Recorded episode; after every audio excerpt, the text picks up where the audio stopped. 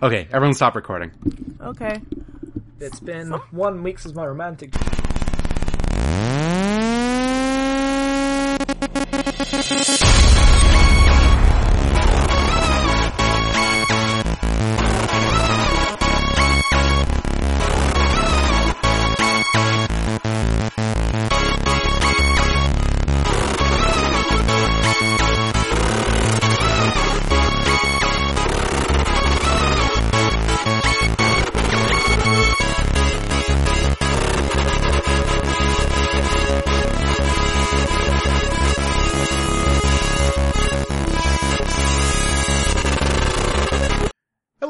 Welcome to Abnormal Mapping episode 32?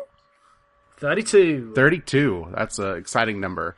Uh, I'm your host, Matthew Mark. With me, as you've already heard, is, uh, co-host Jackson Tyler Hi. and, uh, regular third chair, Destiny Sturdivant. Hello, hello. That's right. We are Abnormal Mapping. We're here to talk about video games today. What's everybody been playing? Let's talk about that. The, the answer is the same. What have you been playing? Uh-huh.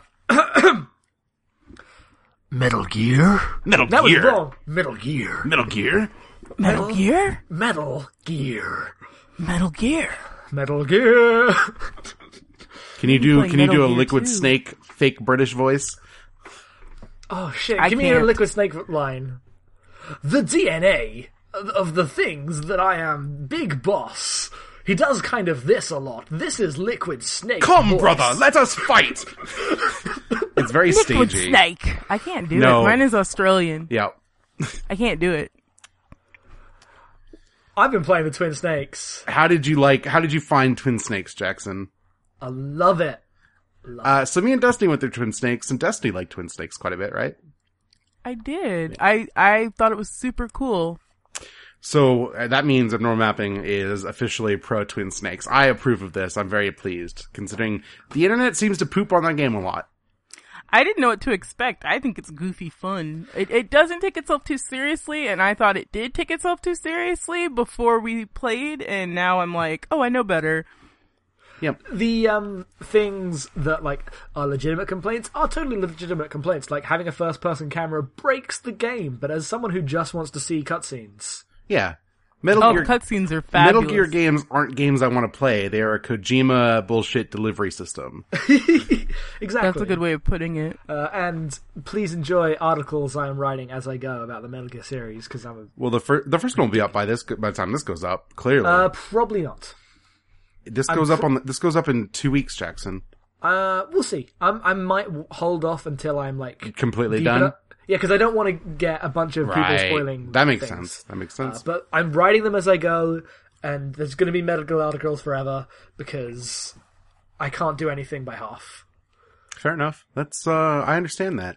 Me and I Destiny know- are about yeah. uh, about maybe a third to half the way through Metal Gear Solid 2. So Uh, but, I'm so, I'm just saying that's where we're at. because I said I'm playing Metal Gear, and you went, "Oh shit, we got to get on this," and now we're just racing. So I We had been planning on it. we had been planning on it. Like this gave us a kick in the butt. I actually don't intend to race you because I know you'll beat me. It's not a thing. But you playing Metal Gear reminded me I fucking love Metal Gear Solid. God, so it's good. Metal Gear Solid 2 is better than I remember it. So that's exciting. It is the perfect balance of anime bullshit of the highest order and complete serious, earnest, like thematic stuff. Also, the HD version of Metal Gear Solid 2 has the most hilarious introduced lag because of an HD version ever that you could have in a Metal Gear game. Did they like, not fix that? It's infuriating, but It's in a so hilarious annoying. way. Oh no! It lags Oh, for about four seconds, four or five seconds every time you get a codec call. no. Like as you load up the codec screen, it takes time to populate the character models.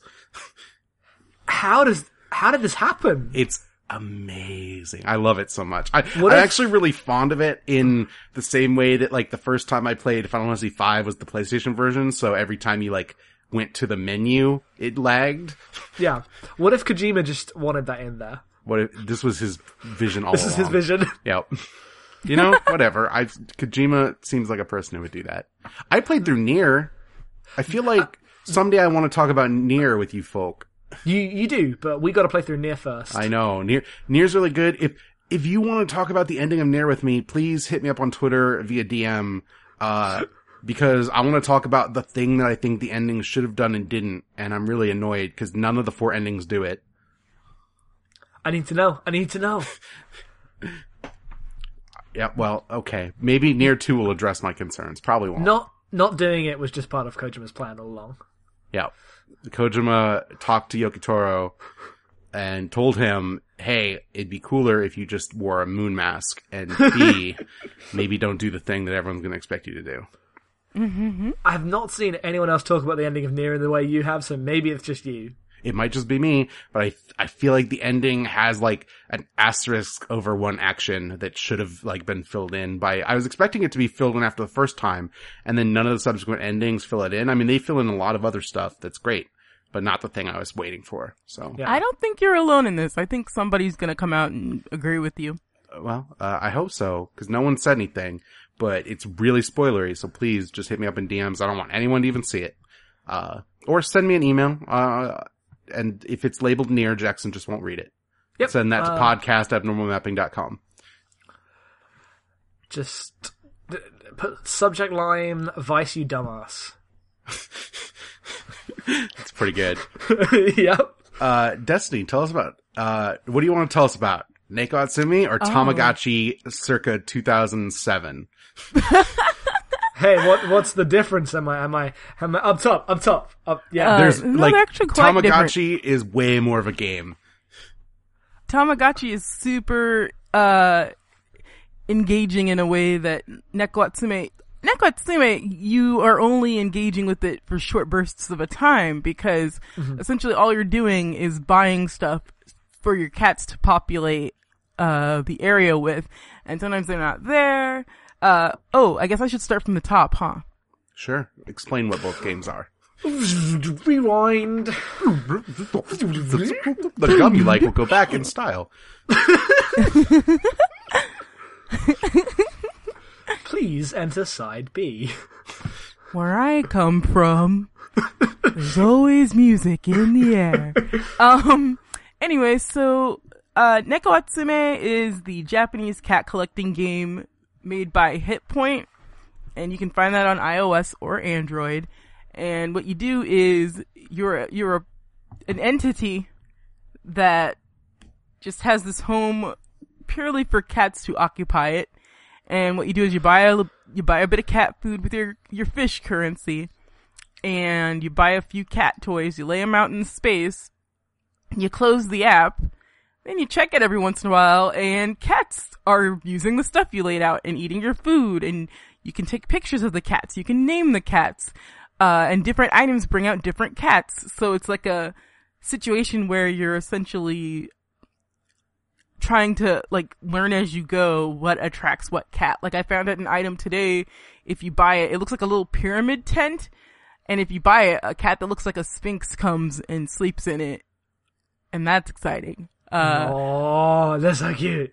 Yep. There's a little mountain climbing cat. If you put out uh, one of those cat condos, he comes out at the top of it. Um, So, from like just watching you play it, Neko Atsume seems like a street pass game without the street pass part. it's actually kind of true. Like you just kind of wait for cats to show up, and the only way you can lure them is with toys and food. And then sometimes they leave you gifts. Like it has a counter of how many times a certain cat has visited you, and when it's visited you a certain amount of times, depending on the cat, it will leave you strange gifts. Like uh, a cat gave me a cicada shell. Another cat gave me some sort of uh hoop, like a little plastic hoop. Another one left me. I'm trying to think what was the other thing. Uh, I got some weird pellets from another one, so pretty exciting. Okay. I have about 20 cats in my collection so far, and they come at different times of the day and night, and I don't know. And uh, my Tamagotchi is a So, fourth gener. Oh, go on. I, I wanted to pres- the last time I paid attention to Tamagotchi, which if you don't know are little plastic eggs, LCD screen, virtual pets, was the original series in the late 90s, right? I assume it was late Yeah, 90s. 97, 96. Yeah, around the same time Pokemon washed upon our shores, which is why I never got into Tamagotchi. Um, even though it seems like a thing I'd be really into from the outside. They're so different. uh, yeah, but like I like cute things, and I I think Pokemon just filled that void for me. Um, Got it. But when I last checked, you you hatched an egg, it pooped, you cleaned the poop, you fed it food, you stuck a needle in it when it was sick, and that's about all it did. Uh, the uh, And- the original Tama you did play games. With, Okay. but there was only like one kind of game, if I remember correctly, and I can't even remember what it was. hmm It was some sort of like game where you had to predict which direction the Tamagotchi would point in after a certain amount of time. And so last night when we were having dinner, you said, "Oh, my Tamagotchi got rejected for so many jobs, but now he's a teacher," and my brain exploded. Excuse Yeah. me. my, my Tamagotchi finally got a job. Finally. So tell me what Tamagotchi is in 2007. Well, okay, I, as a joke, in 2007, I asked my mom for a Tamagotchi in my Christmas stocking, and I got it because they used to sell them at the Walgreens uh, for like 15 bucks. But now, they only seem to sell them outside of the US, with the exception of HotTopic.com, which, like, just sold out of them. And the new generation of Tamagotchi uh, is building off of the one I have. So they they mate. There's a mechanism that allows you to bump Tamagotchis with another Tamagotchi user, and then like your Tamagotchis can hang out with each other, kind of like old timey Game Boy games, uh, without the wiring. They uh, go to school when they're kids. When they grow up, there's like essentially you play games for points. You can buy items with points to raise certain attributes, and then the attributes lead to them getting certain careers. And I have a version for Tamagotchi Connection, which is the 2007 version, and it does all that stuff, but it's kind of limited because uh, when I originally bought it, you could get tons of points by playing games on a website that connected with the the unit, and of course the website uh, is offline now. It's been offline since like 2011, so I can't get as many points. So my com- my Tamagotchi can only get so many things. Uh, like I don't have enough points to buy it a plane ticket to Japan. Oh, because there's a little shop in the game, by the way. It's still And- the three button tiny dot screen, right? Uh huh. Still Tamagotchi. uh, Great. This is great. This is the best. The new the new new new ones that are out in Japan right now actually come out in color, and you can buy Nope, those too for like far. you can buy them for like 40 bucks on Amazon. They're a lot bigger than the old eggs. Uh, my Badland Girls co-host Ria Dowhauer has one of the English language ones that you bought off, that you can buy off of Hot Topic and she, hers is like, they don't die anymore. That's one difference between hers and mine. Like, when mine gets old, it, it can get mated off and it can have a kid and leave me with the kid, or it can get sick and die, and then I have to reset, I have to reset the Tamagotchi. Whereas Ria's, it just has the kid and leaves and never dies, even though it can get sick and be angry and stuff. So Um, yeah, Tamagotchis have come a long way, and yes, it is a lot more of a game than uh, Neko Atsume. I like that the options are death or deadbeat parent. Me too. I appreciate that. It's pretty funny. They're still super cute though. I, I really like my my little guy. I'll have to uh, tweet some more. I, I uh, want to. I want to point out that over dinner last night, you said, "I'm sad that he grew up into such an ugly Tamagotchi." that's because the the way you treat them affects how they look. Well, what does They're that say about you? Well, I, I just what ha- what happened was the night his egg hatched, I forgot about him because we ended up watching the E3 conferences. So by the time he went to bed, he was like sick and starving, and there was a ton of poop on the screen. You chose deadbeat parent. Yep, it's better than choosing death, I guess. Uh, yeah. Yeah, he did. He's still with us. His his name is Lal, and he's alive. And That- soon he's gonna leave me with a baby. That death or deadbeat parent's choice is it's really hard in The Witcher 3. It's full of grilling moments. I'd always choose deadbeat parent. Every Every time. Every choice is better than death, Jackson. There isn't a single one that couldn't be. Yep. No, This is like our guiding life philosophy. Yep. Well, that's what we've been playing. Let's actually talk about the thing we're here to talk about then.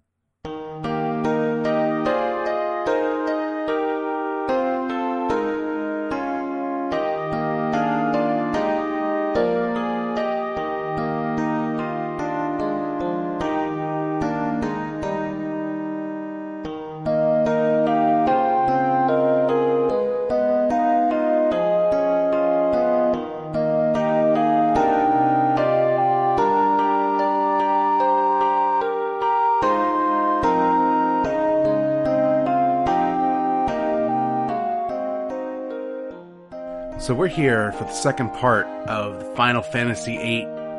I guess kind of the last episode of the RPG Explorers Club because we're not doing this ever again.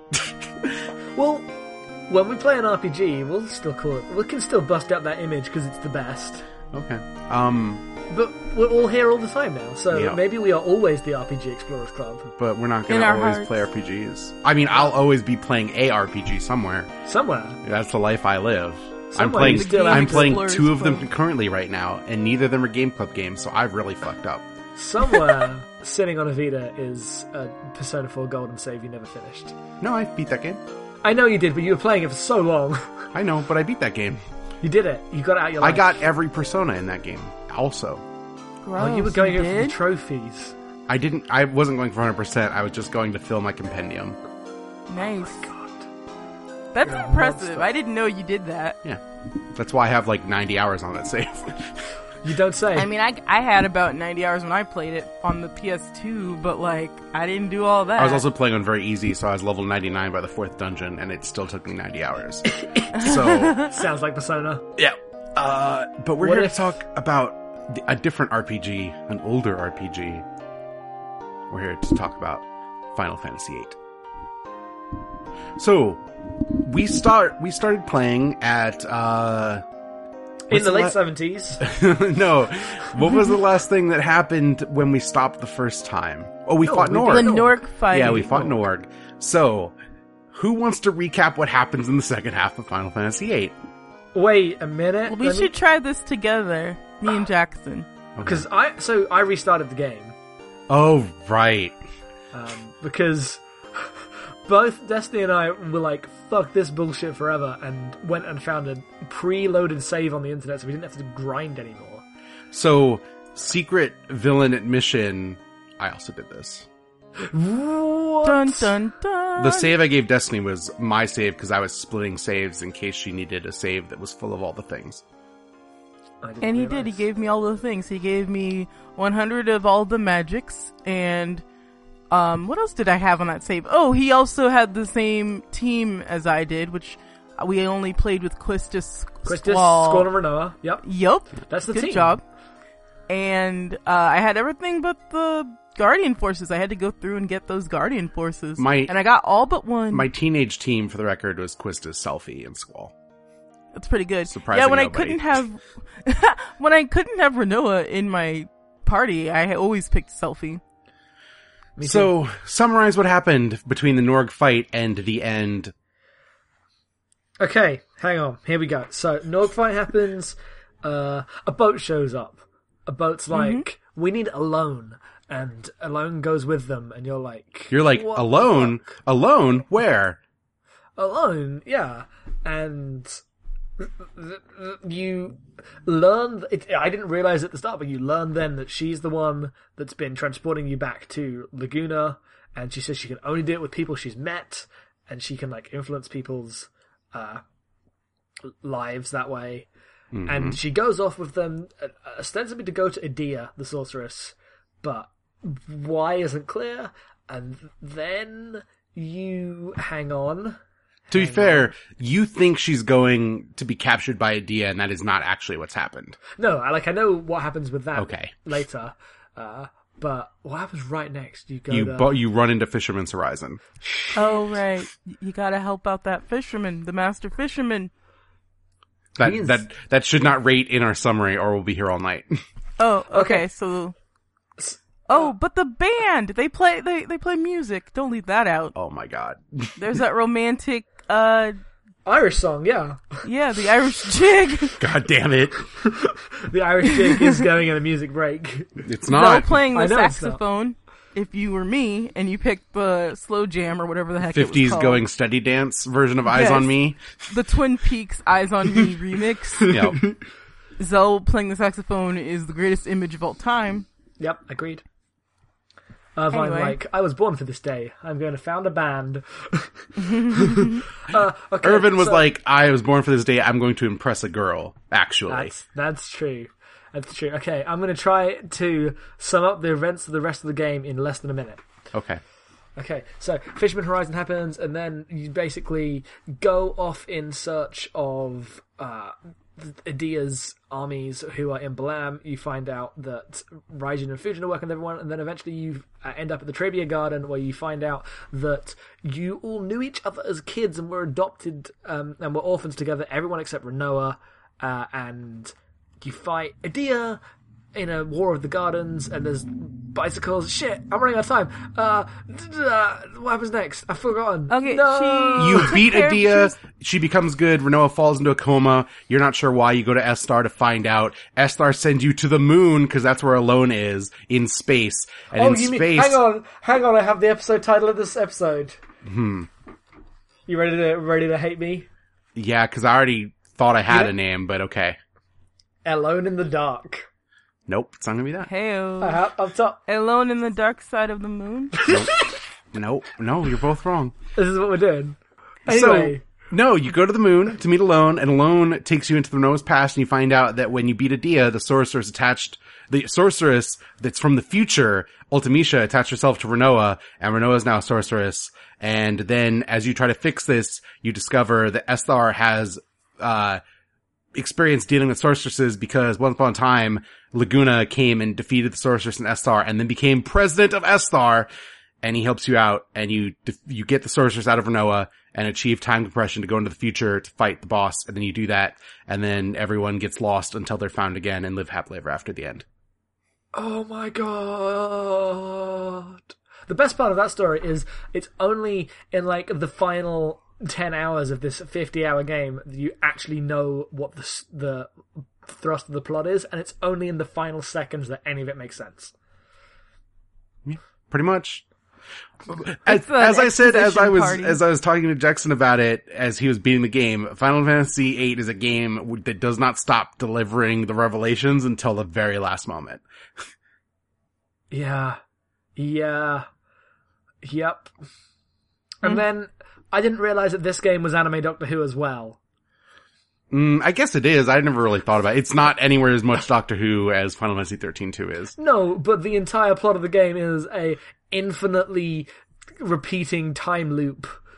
Uh, and Squall sets the events of the game in I motion. don't, I don't consider it an- an infinitely repeating time loop. You are just in the, like, you live through the time loop and then you exit the other side and it's over. Oh, I don't mean like you're trapped in it, but it's infinite if you then follow uh Edea. Sure. Like, But the- Edea also exists on the other side of the time loop. Yeah, no, it's a it's a it's a loop with two with it's a loop on a roller coaster. This Mm-hmm. is a good metaphor. I don't even think it's a loop. It's just, it involves time travel. That's all. No, the the end of it is the beginning of it. That's a loop. It's the beginning of the things that set the plot in motion, but the game has a clear start and end point in linear time. Yeah, but it's still a time loop. He goes back to the beginning of the story and makes the Sure. story happen. I guess Come on. to me, like a time loop is something that you're trapped in like circularly. Uh, and this game is not that. You do the loop to loop and you exit the other side. that is true. That is fair. Anyway, Mm-hmm. Final Fantasy VIII, everybody. So, how does everybody feel about Final Fantasy VIII now that we're on the other side? Does everyone still love Laguna? Yes. Um, yeah, he's adorable, and he's like s- kind of a sad dad. He's the saddest dad.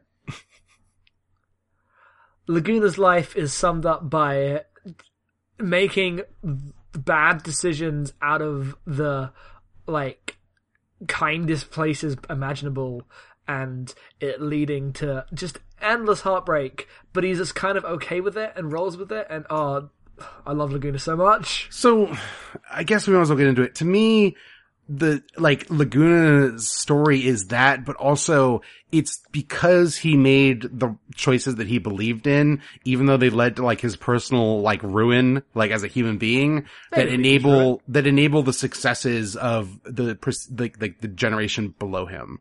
Mm-hmm. And so much of the game to me is this idea that like achieving dreams and like realizing like what you think you ha- want to do internally is not necessarily able to be achieved by like a single entity. Yeah. Right. And it has, like, it can be generational. Well, thematically, the entire game to me is about like interdependence. hmm uh, and in like a thousand different ways, the ways that people uh, cannot exist without each other. Uh, which the ending is that in they just do the end of 2001. It's amazing, uh, but like from the start, the game's that like um, the way GFs work and uh, everything about Squall's distance at the start of the game and how that leads into his like opening up romance with Rinoa. It's, like the entire game is about that always, and I think it's thematically great. Okay, so the GFs is the thing that I feel like most people who pl- like criticize Final Fantasy VIII point out is the story's biggest weak point in that all these people forgot that they grew up together and we're supposed to believe that and like take it as like a, just a part of this story. How does probably- everyone feel? Oh, they're Well, probably oh, Death Go.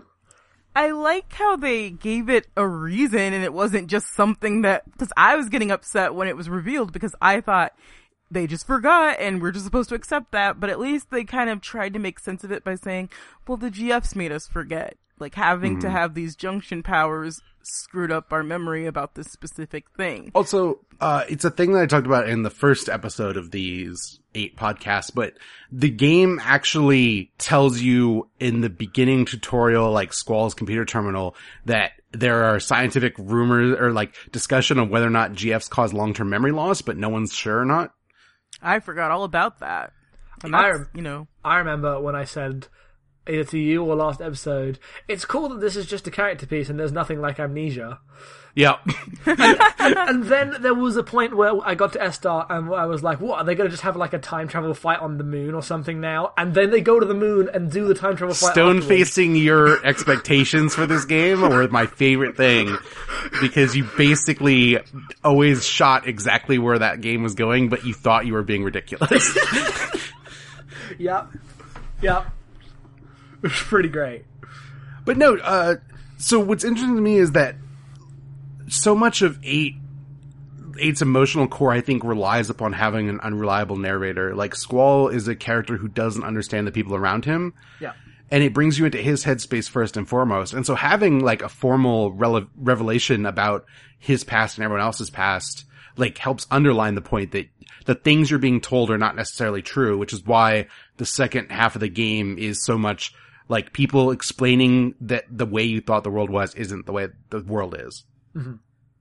I think the complaints about that, I assume, are like the same people who think Squall is bad because he's sad or something. Like it's a very surface level read of uh, this is a shocking thing or a thing that I am pushed away from without considering the thematic implications of it. Like, Go oh, ahead. You, you, oh no, I was gonna say like, like I am fine with a plot like pulling out something like a massive coincidence or something ridiculous if it's like purposeful in terms of its themes. Mm-hmm.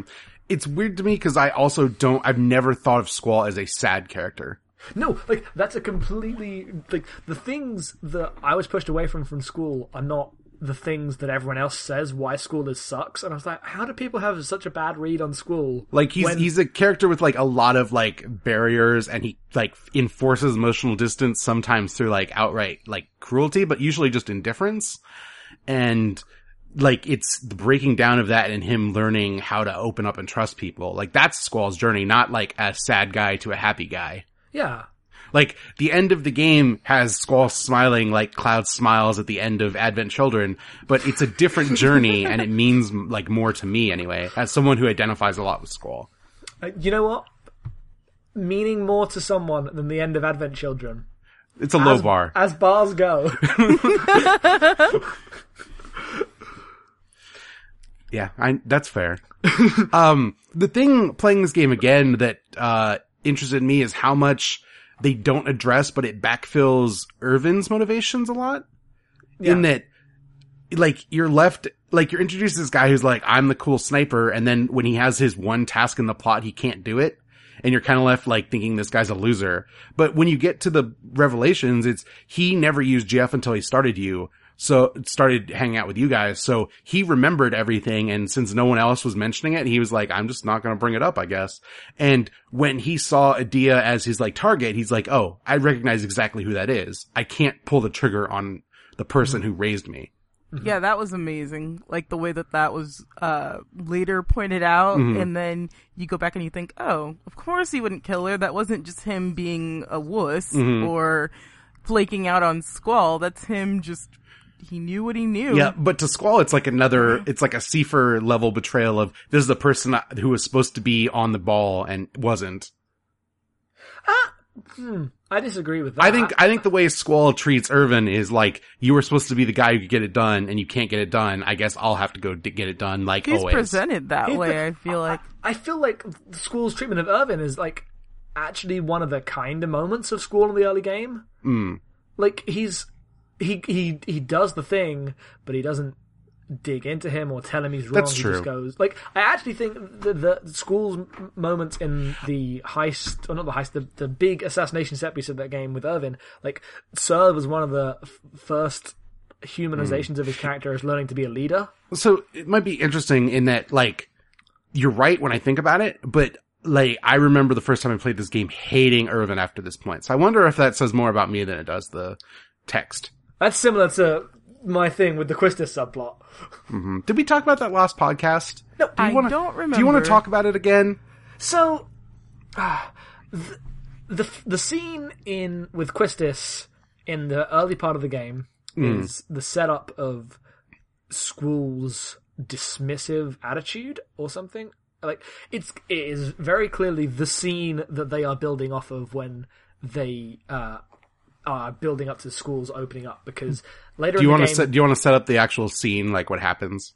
yeah, uh, it's the scene where um, he talks to Quistis. Quistis has is no longer an instructor, and she's like, "I'm I'm no longer a teacher.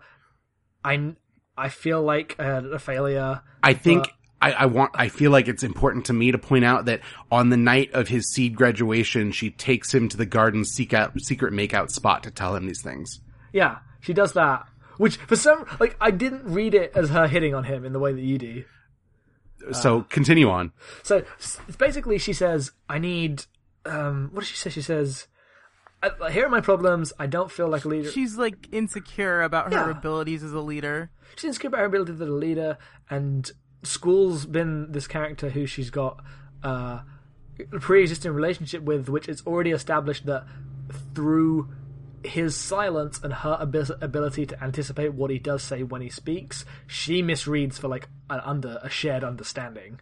And when she attempts to emotionally connect on that and say, "Here's this thing I need," he tells uh, uh, go talk to a wall. Uh, she says like, "I need something," and he says, well, "Why don't you go talk to a wall instead?" Yeah. And to me, that was like the cruelest thing a person could say.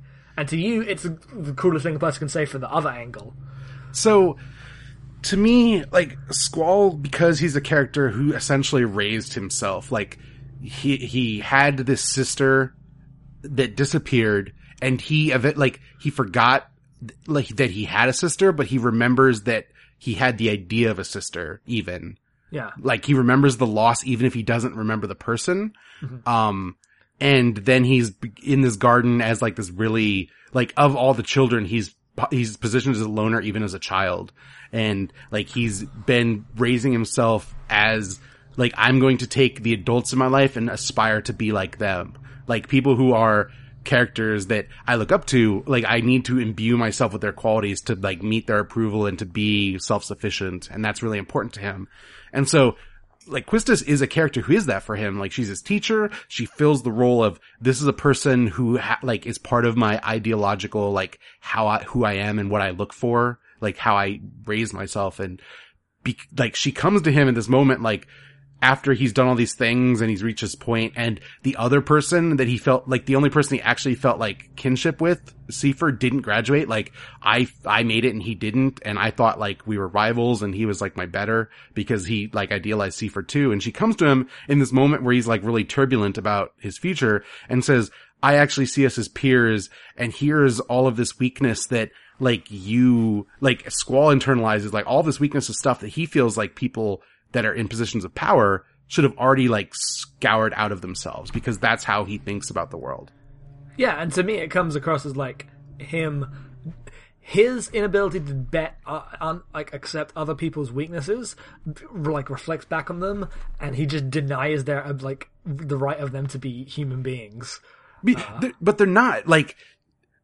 So No, um, we're yeah. we're talking. We're gonna talk. We're gonna. I, want to go to break shortly here, but uh when we come back, I want to talk about Seifer's romantic dream. But this is like that's Squall's romantic dream that Yeah. people that like the that you can live by ideals. Like that's why he has like the ring that is like the Griever that Ultimecia like pulls out of his mind at the end, where Griever is like this aspiration of like this lone lion that he's like, this is a thing that is cool that I can like live, like I can imbue myself with this image and feel okay with it. Like, you know, like you look at, like he's Squall Leonhardt and Leonhardt isn't Raine or Laguna's name. Like he, he gave that name to himself, probably. Mm-hmm. Like he has this idea of like being lion-hearted as part of his persona. And like that's a thing he built in himself and doesn't know how to let go of until other people like slowly show him that it's okay. Yeah, and the the game doesn't position his like response in the scene as the correct thing. In fact, it explicitly positions it as the like the scene that it's calling back to when his character evolves. Mm-hmm. But it never resolves that specifically with Quistis. No, it Only doesn't. resolves And, that like, how he you- changes with.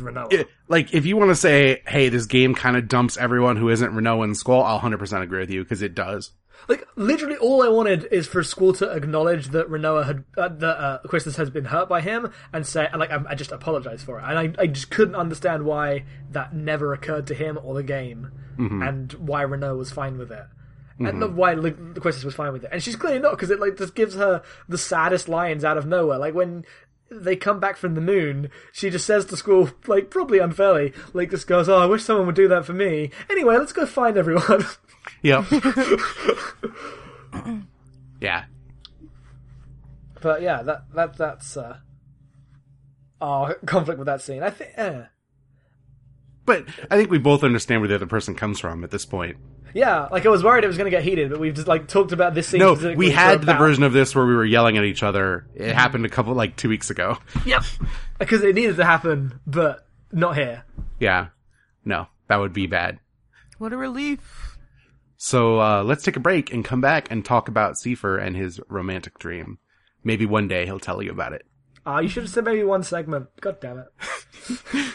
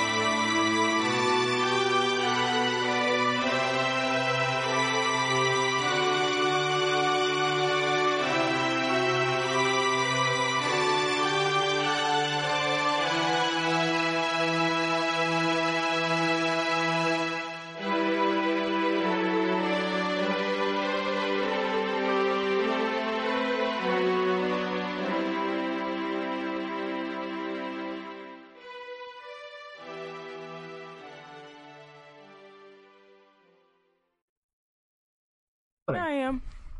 Okay. Um, Destiny, Yeah? tell me about your romantic dream. My romantic dream is that Squall could have hugged Rinoa when they got off of the out of the whole moon danger situation, but I understand that was really bad timing. I mean, they they cuddle like 20 minutes later in the cockpit. So That's true. It's pretty cute. I, I got what I wanted. Really, I shouldn't complain. It's a weird moment because I'm like, wait, I thought the Squall had already turned into I need Rinoa right now, and the second he gets like Rinoa's okay, he's like, right, back to being Squall again for about twenty minutes.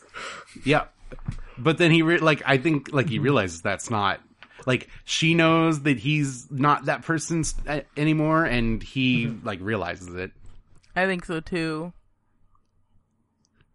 but it takes a while to realize That's that true. you're different. That is accurate. He's Mm-hmm. a changed man. So Destiny, you've been kind of quiet. Do you want to talk a little bit about Sure. stuff? Um, Um, do you have something in specific or can no, I. You can uh tell me how you feel about Seifer?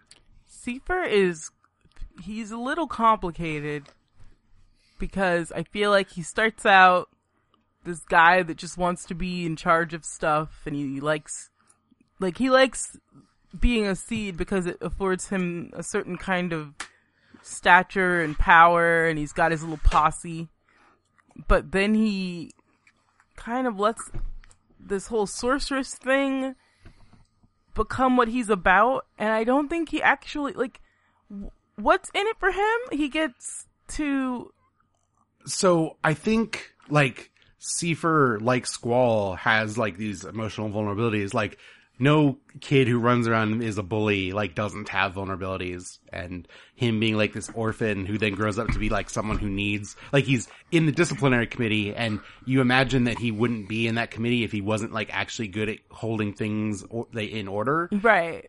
And like it expresses itself through bullying and he's a jerk but like you get the sense that that's really important to him and he ends up throwing it like he makes that gesture to Rinoa where he's like I'm going to assassinate the president for you. Isn't this what you want?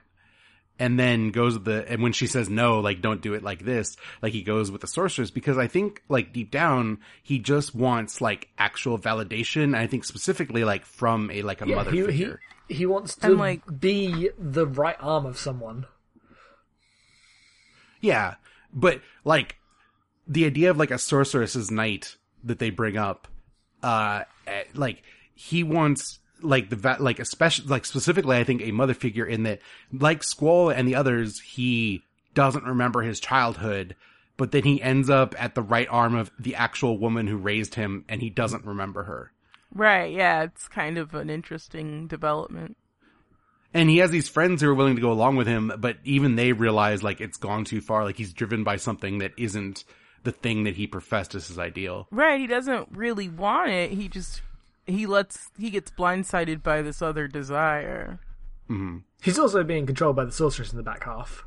Yeah, sure. that's true too But like being controlled, like I don't like he's not possessed the way like Rinoa is. Well, the implication to me was that when Rinoa got possessed, Squ- Seifer was kind of being possessed as well. Like, I I got it until the until i thought he was this- possessed before that like Oh, I, Like I, to me, he was never possessed. He just Oh. believed in it. oh, to me that was him until the uh, Squall and everyone beat Rinoa, uh, beat Edea, and then because by the end of the game you have to destroy him in order to get to Ultimecia. Adele. To Adele specifically. Like Oh. when Edea becomes good, he just then drifts onto Adele as the thing, like the sort, the figure he's going. Like he's just looking for bigger and bigger figures to ally himself with. Yeah. I just don't understand what he thinks. Like, I don't get why that he, like, aligning himself with that gets him anything. And I honestly think the understanding of Seifer relies on you intimately understanding Squall because they don't really explain Seifer, but No. they explain Squall's reaction to Seifer. So if there's a disconnect between you and Squall, then you're going to be like, hang on, Seifer's even more confusing because you really only perceive him through Squall's eyes. Mm-hmm. But like Seifer is this character who like he goes around and like forces things to be in control because like the only people who do that are people who like need control because they don't feel in control. Yeah. And then if you look at Rinoa to Edea to Adele, like all he needs is someone who needs him. Mm-hmm. And like that desire grows bigger and bigger. Like it outstrips Fujin and Raijin. It outstrips like all of his ambitions as a SeeD. Like his romantic dream is just to like be needed. And it like, it just brings him to like this darkest point where he's just like wrecked at the end of like the world basically in Lunatic Pandora waiting for you to show up. And on some level, uh, like I completely understand what you mean by that when you said uh, the s- Squall thinks he's the same as Seifer when really he's the complete opposite of Seifer. Because we were having some real talk off the mic, and I I think I said something like, uh, I understand what it's like to like be driven to try the hardest for the person who is the worst to you because you want them to need you, and Seifer has a bit of that in him. Yeah. And Squall sees his ambition and like the control he imposes on the world is like, oh, Seifer must be deep down like the most in control person. Mm-hmm. Not realizing that Squall like actually has achieved that control to the point where he can't like engage with humanity. Mm-hmm. Whereas Seifer is the most vulnerable, which is why he falls so far. Yeah. I think that might be why in the ending cutscene, the fact that it takes the time to say, and Seifer's response to this is just to say, wait, I had two best friends. I can just hang out with them. Like that. Yeah. I, I like that, uh, Fujin gets the moment where she, like, shows up and just delivers the speech to him. Hey, Seifer, what are you doing? Like, yeah. Who? What happened to you, man? Mm-hmm. You used to be about the music. but but like as he's like left with nothing, he's like, "Oh, you're right. Let's just go fishing." And like Seifer is just like this like frustrated little kid on the dock squatting there fishing is I think like appropriate place for him to like be and end up. Like It's pretty he great. gets he gets like an like an earnest moment with his friends in a way that like he never probably had. Yeah, it was, it was like, that was one of my favorite bits of the ending just because it was glad that they kept, like, they could have totally forgot about Seifer after that point and not showed him in the cutscene because so much other shit is going on that we've not even got to yet because this game has the most complicated ending of all time. Uh, but yeah, it, made me happy to see that Sif- Seifer learning that he just all he he had what he needed and it was two best buds. hmm It was pretty great. Yeah. That is Power pretty great. corrupts, y'all. Yeah, I'm all about the power of friendship.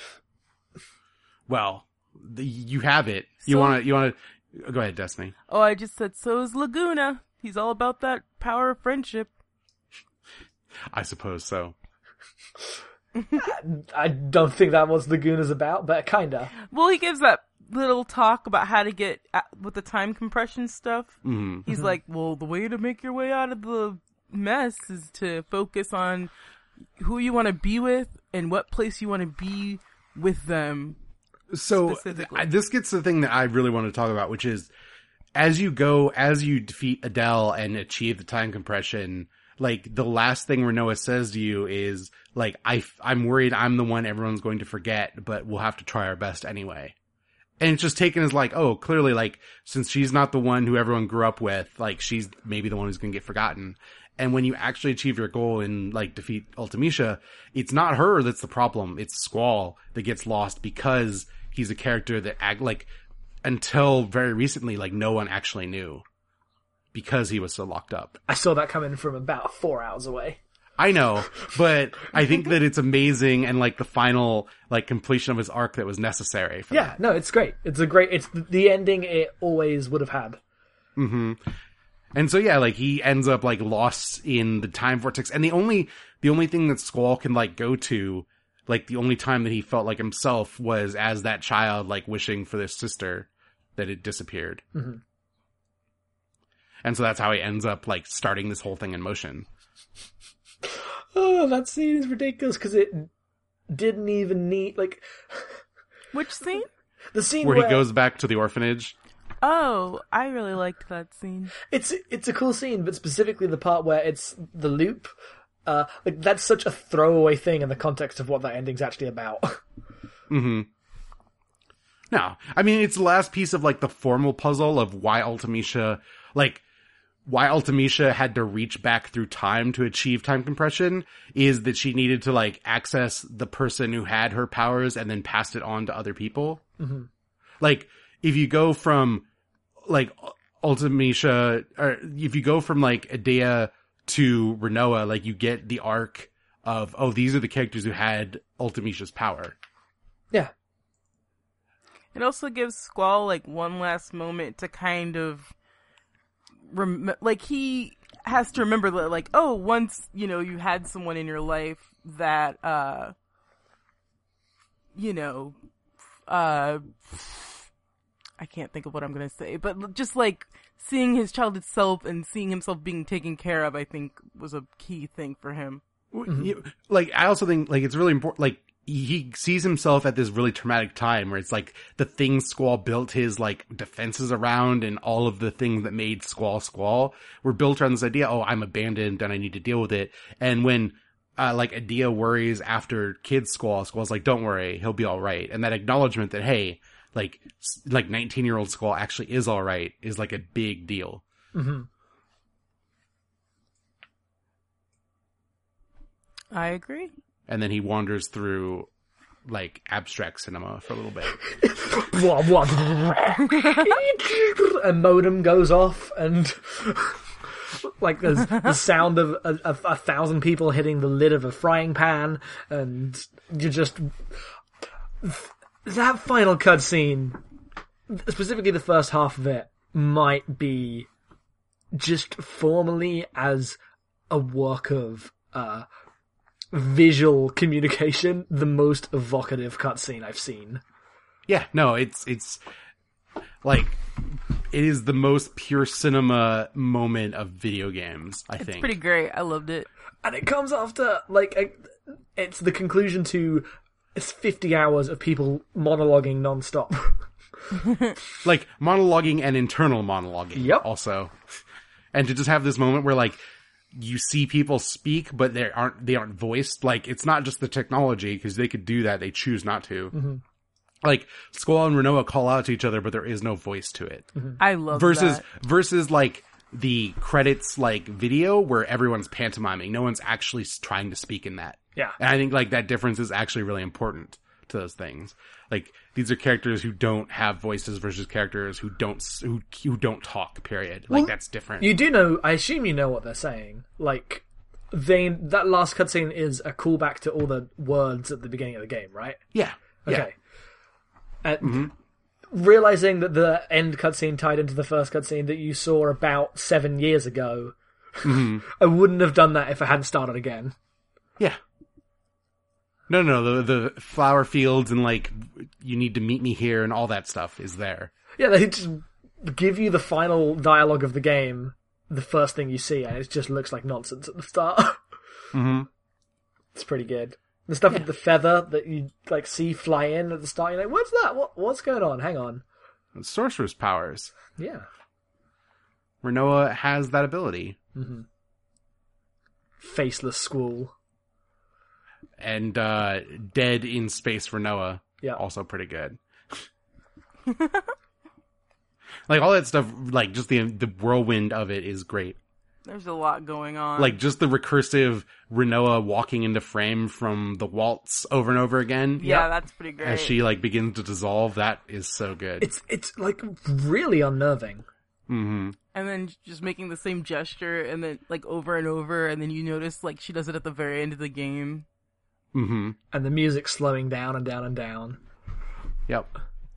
So we can't talk about this, Jackson, without you telling us a little bit about how Squall is dead. I was waiting for this. Destiny, did you know the Squall is dead? Hang on, does Destiny know? The no, I didn't dead? talk to. I was going to wait and let this be part of the podcast. I- I'm going to let you two talk about this. Okay, Oh, Destiny. He's dead? What do you Squall mean? is dead. Okay. So, at the end of disc one, Squall died. He died. Uh, we saw him die. So he must be dead. Um, and the rest of the game is his dying dream. So it's like Taxi Driver? Yep. Where did you get I the internet. Oh, okay. When Edea like stabs him through the heart in the fir- in the end of the first disc, that is where he dies. Oh. and the rest of the game is his like dying fantasy as he slips away into nothingness. so, the reasoning behind this is like all the concepts that get introduced later in the game come out of nowhere, which is not entirely true, although it kind of is because the game doesn't like it's all about its characters and theme. It's not going to explain its world. It's just going to let it be there. Uh, and like um, the fact that Squall's character development just happens at the end of disc two if you're not really paying attention. Because it happened it happens so fast that you could miss the fact that it's a gradual thing rather than just a flipping on a dime. Because it, it does feel like that for a game that's 50 hours long Squall's character changes in about 10 minutes. Uh, what else are the logic behind this i can't remember what the other points are behind this ridiculous theory I mean, the point is that the final cutscene is like his actual like death moments as his memories like dissolve into nothingness. Yeah. Oh. It's dumb. It is really dumb, but I don't. the the best thing about this theory is that while it's a dramatically like hilarious misreading of the text, it changes nothing about what it's actually trying to say. yep. like it doesn't if that was the literal text, it wouldn't actually change anyone's interpretation of its themes in any way that matters. No, yeah. Uh, But also, also it's dumb. it's really dumb. I think it's Like, super dumb. read a book and watch a movie and come back to me, kids on the internet. it's born out of this place of like re- refusal to admit that anything isn't just like a logic puzzle. I, I went down this rabbit hole and saw people talking about this. So many people approach Final Fantasy VIII story as a logic puzzle. Of like things happening to, to line up to other things happening and it, who did what to who and uh, recursive loops and Rinoa's actually Ultimecia. It's a it's a big old mess. It's it Wait, was hard for me. what to what's about Rinoa is actually Ultimecia? That's What's another this? that's another fan theory. Really? Rinoa But is why? because Rinoa was the last one with her powers. She like uh, That- You literally fight through like 20 other sorceresses that are supposed to be the lineage from where you are to Ultimecia in the future. I didn't say it was a correct theory, Okay. but the the idea behind it is that it makes the feel stronger because it is Rinoa reaching back in time to be with Squall. That's so dumb. Um. Okay. Uh, there's there's more of these. I want to Um, find a whole list of them now. You you, you can. Austin uh, Howe wrote a blog post of them. Uh, and I won't re- Austin Howe was originally going to be on this episode, but tragic circumstances of Laguna-esque proportions uh, meant we had to let that go. he fall down he fell down a cliff. he fell down a, he fell down Is a he cliff. shooting a movie with a dragon? Yep, he is shooting a movie with a dragon right now. Uh, he's probably yelling at this podcast right now because of how much we all like Laguna. How could you not like Laguna? He was the president, and he was an actor, and he like took care of that kid, and So I'm not. I don't know because I didn't speak to him about it. But my my guess is that he doesn't like Laguna because Laguna uh, basically abandons his family. But he had to go rescue Ellone. Like I I think it's a very Laguna choice that he decided to stay and like fight the good fight and not go home with Ellone. But I don't think it's necessarily a wrong choice. Like someone had to do it. Yeah. And as he said, I was made the hero of the revolution, and before I knew it, twenty years had passed. oh, he's so chill about it. Oh, also we didn't mention uh, Squall Laguna's the president and Squall's dad. Like, we didn't mention any of that, but that Look, happens. if you're here, you should know. I feel like him being Squall's dad is such a weird, tiny thing that like if you don't do this very specific thing, you don't Yeah, know, no, and it's weird like- that everybody knows. Jackson, you knew, right? I knew. But you didn't see the dialogue that ever, like the only dialogue in the game that tips the hand that that's the case. You linked me it. Yeah.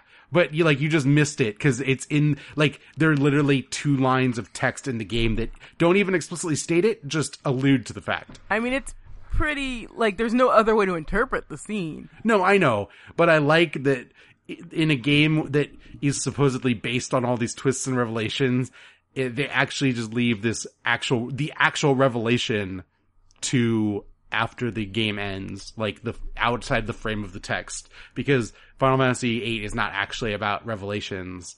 Mm-hmm. I also so that one can just go by the wayside. I prefer Laguna to Squall because I identify with them more. But the game is essentially about these two extremes reconciling in the middle.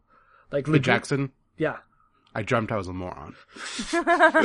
like Laguna hates uh, the school. Like thinks Laguna's an idiot, and Laguna is probably wouldn't do the same in a malicious way to Squall, but he wouldn't understand Squall at all at the start. No, he'd be like, game. "Who's this uptight like asshole?" Yeah, like, and both of these people, like, by the end, one, their father and and son engaged in a epic romantic uh, tragedy across the ages, and two, their arcs are about reconciling their own in, internal like ways of being enough that having like the game has explicitly positioned them as opposites. So if you're going to say one's the good side and one's the bad side, I don't think that's a fair reading of how it presents the two. No, for sure. And also, somehow, like, imagine the conversation after they talk about Laguna being Squall's dad, where Laguna finds out who Rinoa's parents are. like, what does that do to this man who has lived his life, like, in this state of failure? Hmm, that's a good question. Oh man, Like, the saddest, like, you know that he's Laguna, so he'd be like, oh, that's great, like, exuberance, but also sad Laguna standing on the hill, dreaming of the time that he proposed to Raine. Oh, that was so sad. poor Laguna. Yep. I think I described Laguna's journey as the the journey from Rikiya to Kazuma Kiryu, and I stand by that. Yeah, you want to know what that is? Check out our Yakuza 3 podcast. It is also the most abnormal mapping character arc to ever exist. Look, I don't know what you're talking about. Someone got a future message. My uh, Wii U decided to tell me that I could download Art Academy, Well, Hey, hey, hey. which has been doing all weekend. I just haven't told it to stop. Hey, hey, hey. Art Academy's here. Hey, hey, hey. I already, I already, I already think I got out of an Art Academy game all that I'm going to get out of one. Yeah, like a thousand canvases and ridiculous paint equipment. It start it started you on this path. Uh, yeah, someday I'm going to write about this, but it's not going to be by the time this podcast uh, podcast goes up. But it is not this day. This day we podcast. This day we fight. There's like a legal contract where we have to do that every time. Yep, apparently. So, let's talk about going to space. I forgot we hadn't even mentioned space. that's How do you feel about things. going to space? Good. In Is it not the best? It is It's always, always the the best. I almost wish there could have been more. Like just more space, please. More uh astronaut Squall adventures, please. Mm-hmm. More weird space base where you have to go through like a dozen futuristic Final Fantasy screens to slow down your lunar ascension. Yeah, it's pretty great. How about the fact that there's just a sea of monsters on the moon? For some reason, monsters straight up coming from the moon. That's where they live. Did they make it to Earth? Who? Don't you monsters. stop them? You stopped yeah, them, right? th- during the lunar cry. No, you don't stop anything. Oh, I guess you're right. Yeah, you did. Sorry. So- It never addresses that. Like, they, it's that all guys- super convoluted. You guys, you guys don't know it because of the way you played the game, but after that point, the, all the monsters on the world map are way harder. Oh. oh. It's how they give you the end game set of monsters all over the world. We played with Enc-None on Encounter Yep. None Because so- we're human beings who, you know, don't have seven years of our lives to di- dictate to Final Fantasy VIII. Yeah.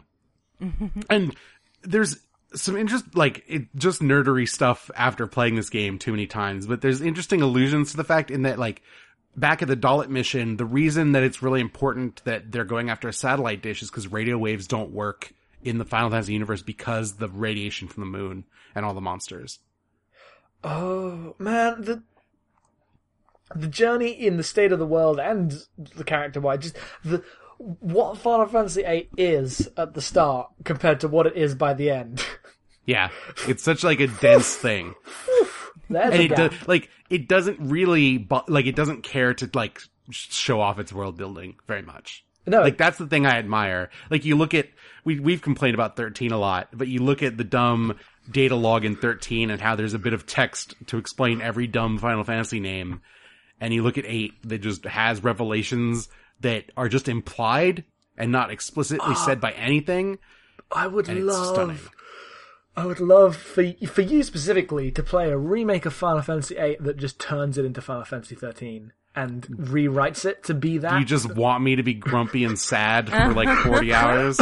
like imagine if they just established Squall's character by three different five minute monologues in the early game where he goes, "I don't talk to people because this is why."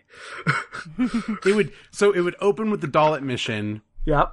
and it would like people would be talking about SeeD, but it wouldn't explain SeeD until five hours in. but there'd be a data log that you could go read to tell you all about SeeD, and it would tell you about Norg, and it would tell you about Cid and how they founded the garden with Edea. But you wouldn't know when Edea shows up and is the sorceress; they're one and the same. Final Fantasy. And then was a lot Edea would have a big long monologue, and Cid would have a big long monologue about how they miss each other. Video games. turn every other Final Fantasy into Final Fantasy 13. And then instead of like getting together just in the credit sequence, one of them would turn to Crystal instead. They're actually finding a, a fal'Cie. Uh. Also, Squall doesn't love hot dogs. He loves something with like three apostrophes in it. it looks like a hot dog. It's utterly indistinguishable other than it's probably purple, but it's not a hot dog. What if they remade Final Fantasy 8 but they changed Squall's character to be Snow? That would be terrible. He'd just be Seifer. That's actually true. Uh, I want to ask Destiny and myself a question specifically. How do we, as people who have only played 7 and 8, how do we compare the two? I know we shouldn't because that's bad. Um, What we thinking? Now we've now I- we're done. To, to point, I want to point out, Destiny has played 10, and Jackson, you've played 13. Yes. oh, and I played part of 10 too. Okay. Um, I preferred eight as far as like the way the battles worked. I liked gathering the magic. I like not having to deal with MP. I um like the way the guardian forces are done, so you don't always have to use them to like win every battle, and it just sort of um. I mean, I guess seven isn't like that either. They're both kind of heavy on the limit breaks. And I don't Seven, seven's other a way more straightforward RPG systems wise. It doesn't allow you to break it in the same way. You just I kind of like have to fight the battles different. and grind. Yeah. Yeah, I like the variation. Story wise, I found seven easier to follow, which is hilarious because they're both hella convoluted. I just think I don't know. The once you get into like time travel stuff, I'm just kind of lost. I'm a little. I don't.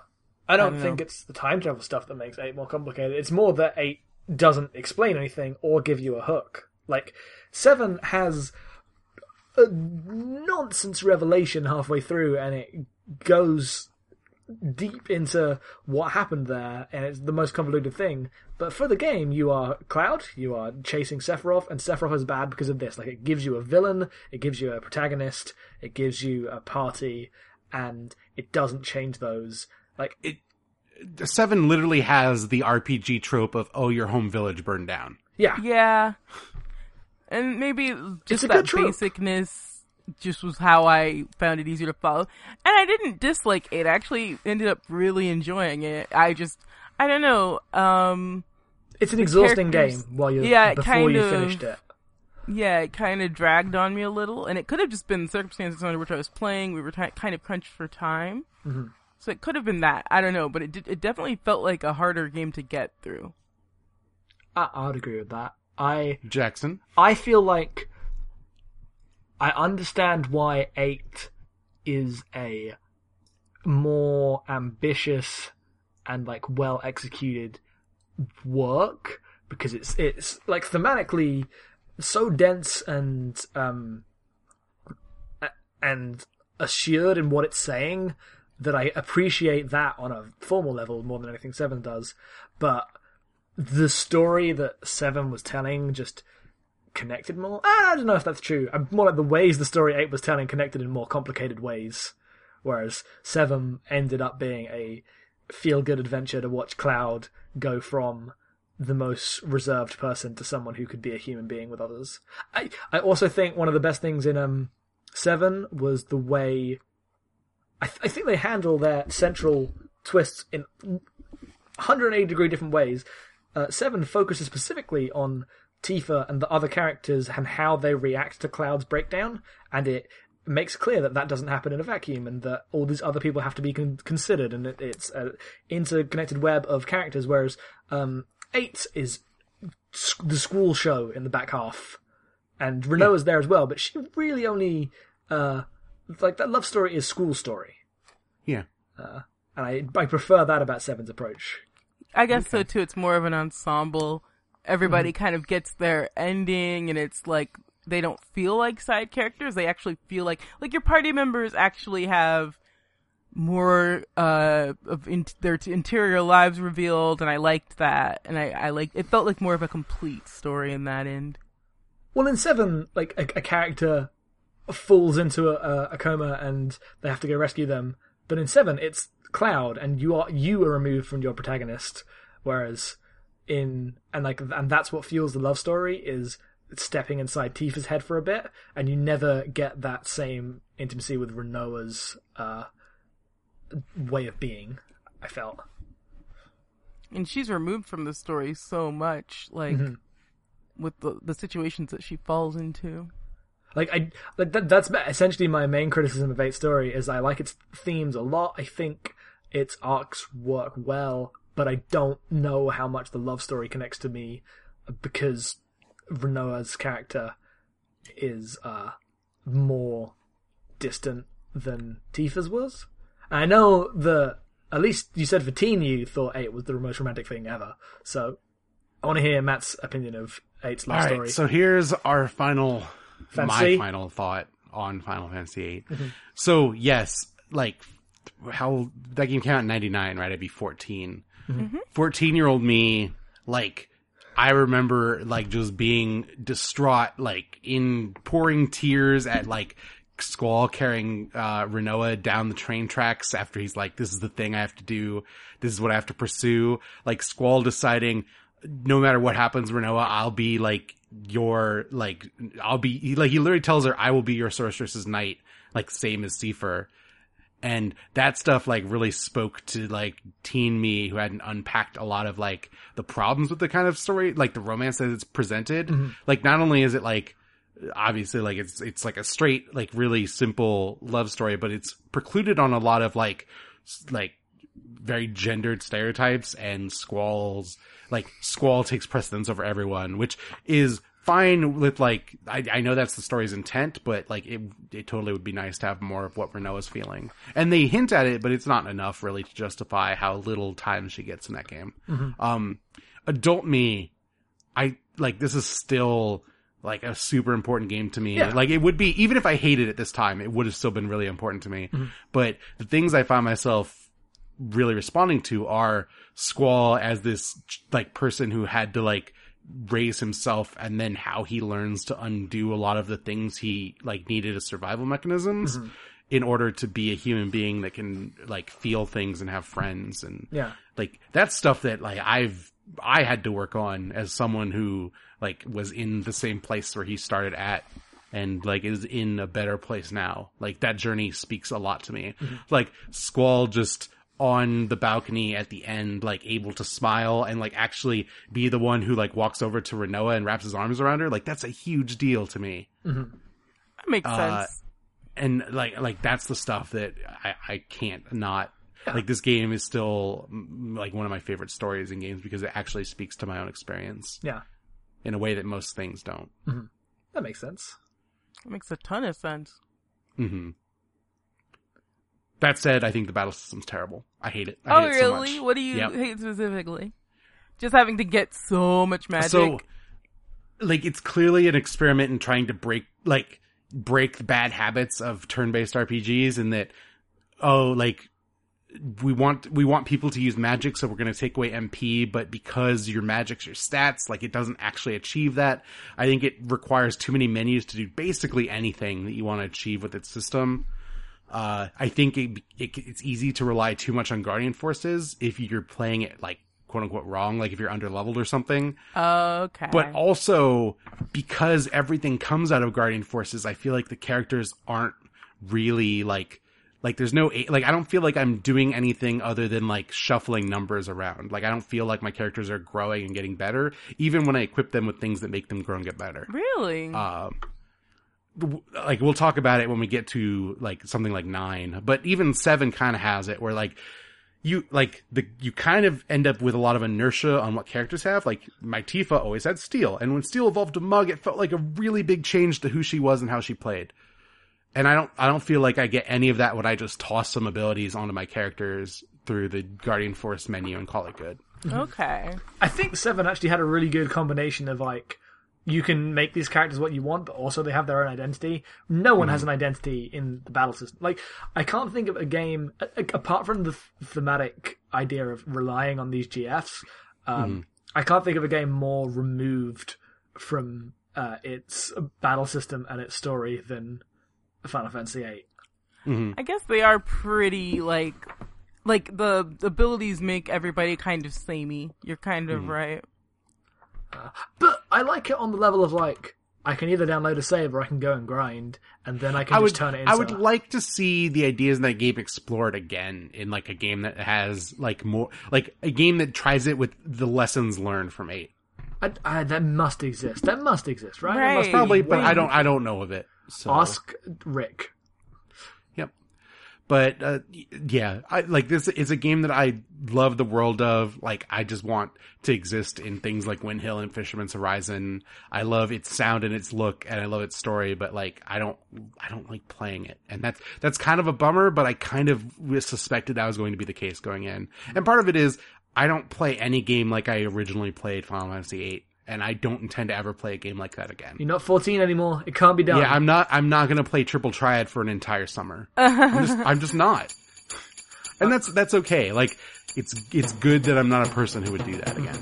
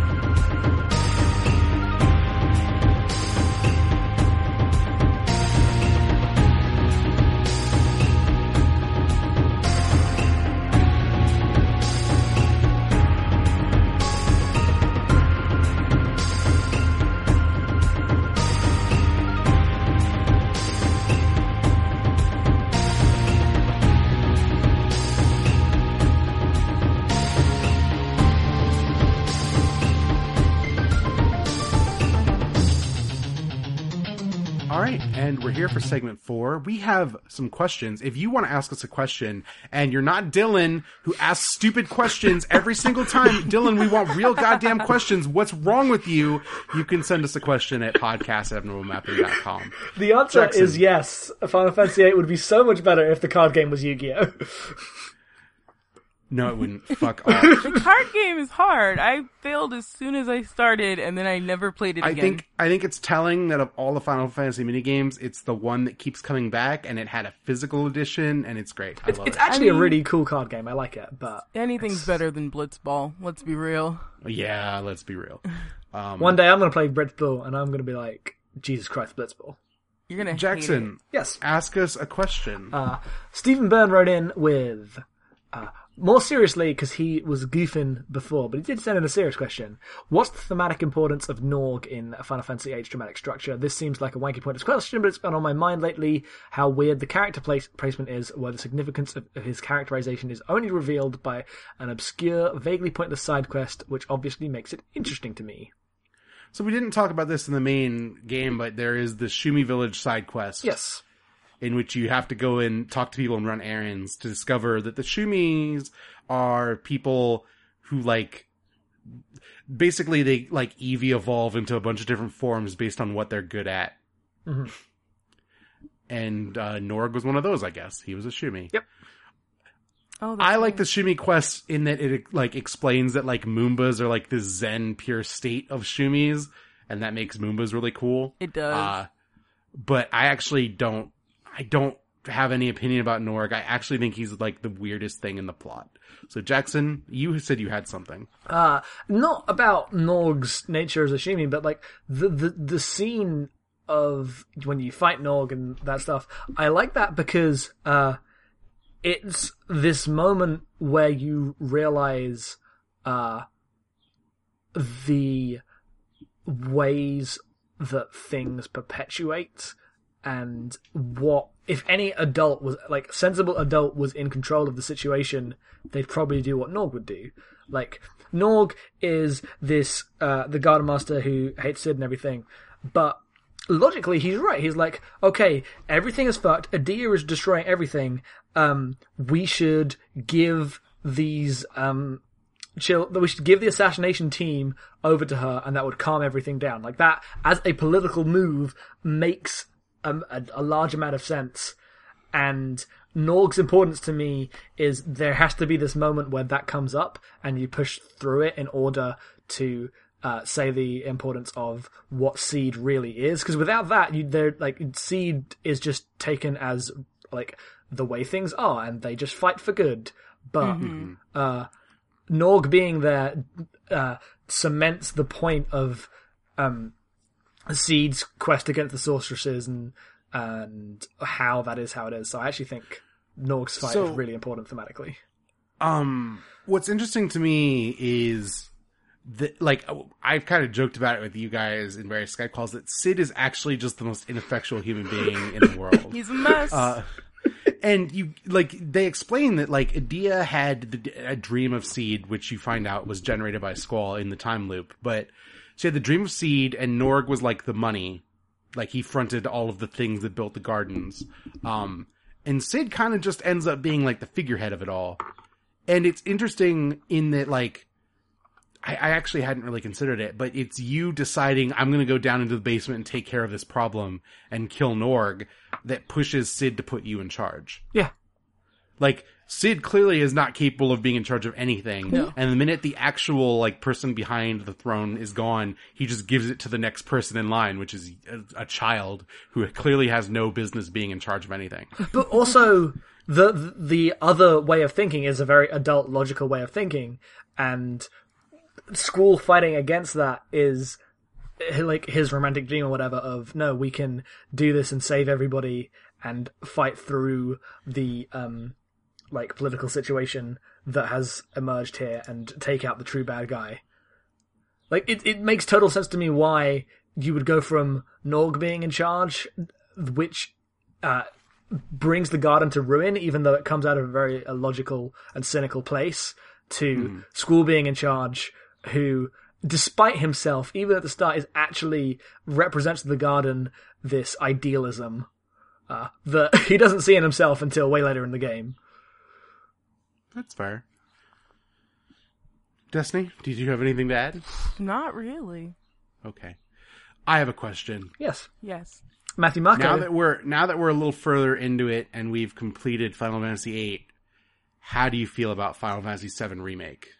Oh, I I'm worried about the changes that might happen to the story because I I heard rumors that they were going to change story stuff. So and they, should they leave specifically be. said that they are they are open to making changes. They will not include characters from like Crisis Core, um, and they said explicitly stuff like cloud cross dressing is going to be in the game. Oh well, um, as long as it isn't super drastic, I don't I don't expect it to be that big of a deal. I'm gonna play it because I have to know. I am not excited for the day when all your favorite Barret lines become the most racist things when spoken out loud. I assume they'll fix that, but um, maybe I'm too hopeful. I mean, we we saw Advent Children where Barret managed to become even worse oh, just by giving him a voice. Good point, guys. the guy that we can love ain't no getting off this train we're on right now, but in 2085 when the Final If Fantasy they VII get remake actual released. Mr. T to say, "Ain't no getting off this train we're on," we have some problems. Uh, my actual answer is, uh, I the Advent Children aesthetic and everything about the way Final Fantasy VII is received outside of what it is, uh, is like I didn't want to play Seven because of how it was received, and it turned out to be the complete opposite game of every cultural cue I had picked up on what Seven was. Like, Really? exa- yeah. Like I Did we knew. talk about that before? I think so. I think a little bit. But no, because Cloud is cool, dark mercenary man hero, and he's like at the end of that game, he is just a dork who wants some friends. I kind of like that that's not the cultural like awareness of that game, but I admit that the things afterwards betray the text of the game. It's Yeah. true. And thinking, Because I like I like that even today, someone who is really into video games can go into Seven and not know what Seven is. Like you're playing Metal Gear, but you kind of know what Metal Gear is. yeah, Uh, but you didn't know that was Seven, and that's a game that you thought you knew all of. Mm-hmm. Aeris dies. Yeah. What if Oh, you Cloud know. dies this time? What if Aeris doesn't die? What I if, don't think they're gonna go that far. What if they give you the option to save her though? What if Tifa What if- dies? Yeah, I was just gonna ask that. What if Tifa dies? If Tifa dies, I'm deleting it and breaking the disc, and I'll post a vine on Twitter. I was just 'cause about I'll- to say if Tifa dies, it's the worst game ever. But what if they do something interesting with what happens if Tifa dies and he like? I assume like it would end with Sephiroth winning and Cloud never being able to figure his shit out if he if like him and Aeris are actually a thing. That's What not if- how that's gonna go. What if Tifa doesn't wear her Advent Children outfit and she's just bouncy boobs and mini skirts Wha- for 50 hours? What if it's the highest def, but it still has the PlayStation One uh, just rock boobs? I just don't. Are we going to see Elena and Tifa slap fight in 3D? Oh, can't wait for that. That's gonna be funny. I just don't think they're gonna change like things that were well remembered because of the way this whole thing seems to be banking on nostalgia. I, I wonder how much what they're doing will change context of the game. Like, if it is an honest remake, that would be cool. But I'm wondering, like, what an honest remake becomes when you change the aesthetic of that game to the post seven aesthetic. Like, if As I say, I don't think I don't think you can make like what it is is going to be different by the very nature that yeah, it is. but I wonder how that will change. Like, you you can have the same story with I- identical themes and everything, uh, and like portray Cloud properly. But if you do it through that visual and I assume audio aesthetic of Advent Children, I don't know how that just changes it as a thing. And I'm interested. Like, I'm gonna play it. I'm interested to find out. I have to know. Okay. We have another question. Uh, Rick, Rick. I didn't look up your last name. I'm bad at things. He's Rick. He's Rick. Hang on. Rick Davnell. No, Davnell. I can't talk. Rick Davnell. Eat the pen on Twitter. Go follow him for your uh, t- tragic story through a man forced to play every single Gen 7 RPG. If you want to know what a man who loves Gen 7 RPGs looks like, it's uh, well, one, just Google like trash pile. but then two, go follow at Eat the Pen. yeah, he's a great guy. Uh, and he asks, what effect, if any, do you think the shift in progression away, f- uh, progression emphasis away from linear XP accumulation and leveling has on the pacing of the story? Can you think of other games that do something similar? So once you get Enc-None, it makes it great. Before that, it's intolerable. I like the like oops all boss fights version of Final Fantasy. um, the thing that uh, so the thing that I think of, and it's kind of the only thing I think of, is Bravely Default, allowing you to turn off encounters. And how it turns a game that is actually a really grindy traditional game into let's explore the world and just power through the bosses. Like it makes you hyper focused on the actual formal structure of go into this space, fight the boss, go to the next place, fight the boss. Um, I, I kind of don't, So I think it really works for a story heavy, heavy game, but I don't like to play that way. Like I really kind of want an RPG that I can kind of grind in. Like I like an RPG where I can sit on Skype and hang out with my friends before bed and just like get some levels. Yeah, I'm kind of the same way. I think it has that, but it's you do it all in one go and then you're set for the rest of the game. Yeah. Like the time, when- like I spent hours uh, when we did the first half of the game grinding and doing the card game on Skype, and that was fine because I was on Skype and it was cool. But after that, it was just plain sailing. Uh, I can, in terms of what I can compare it to, I think you could compare that to like we were talking last time about open world games. I think that's a big one. I I actually think this the, the big similarity is something like a GTA.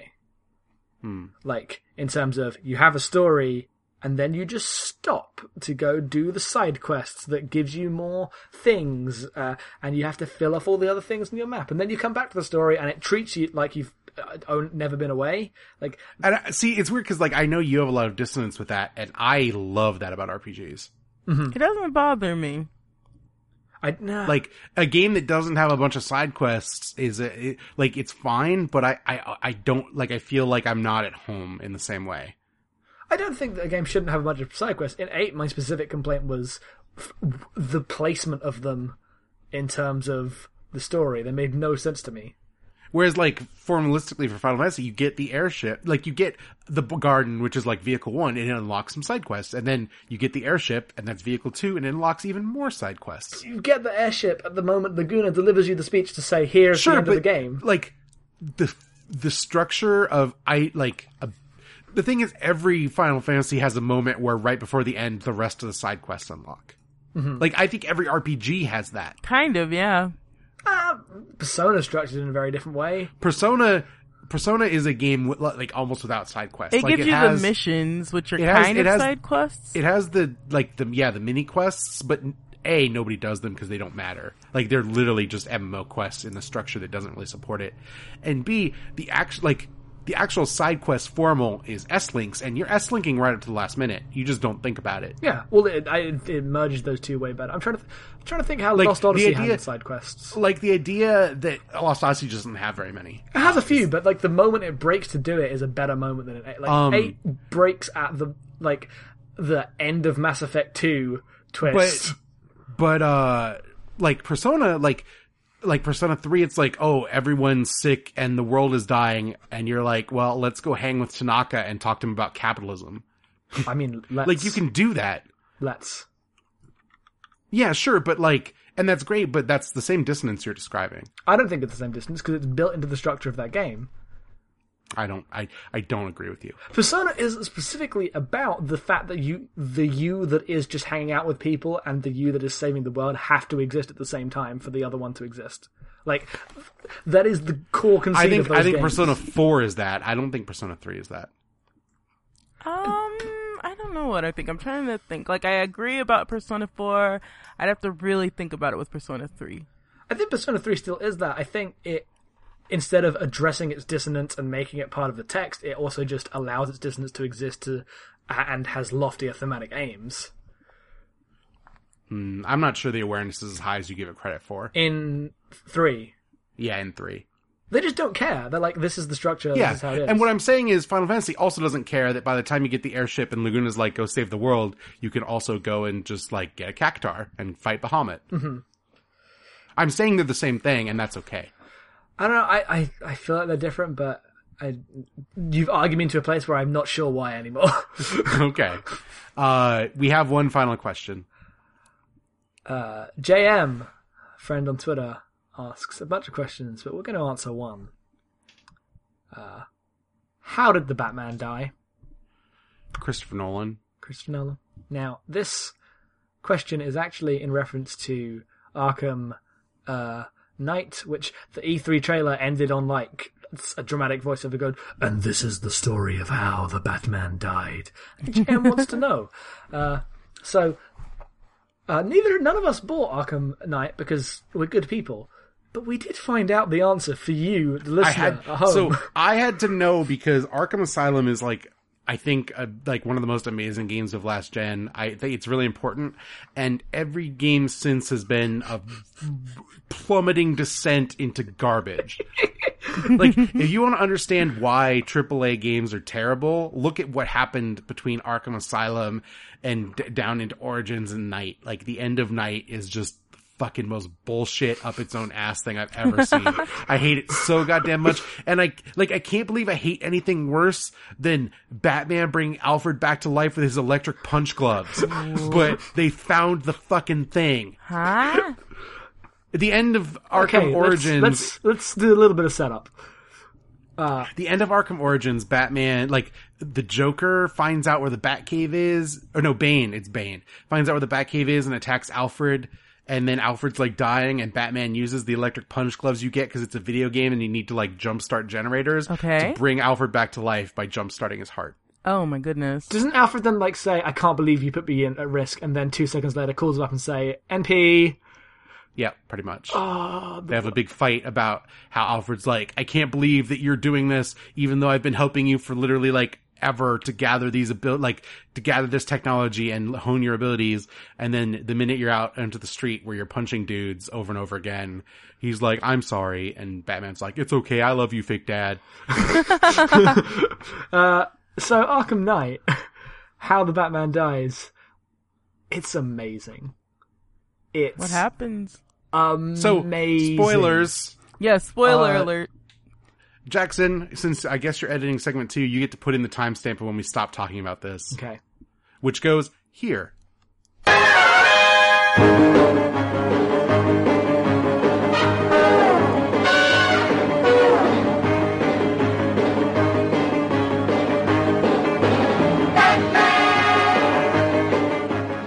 Oi!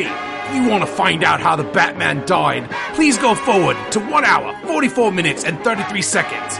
See you there, same bat time, same bat channel. Cheerio!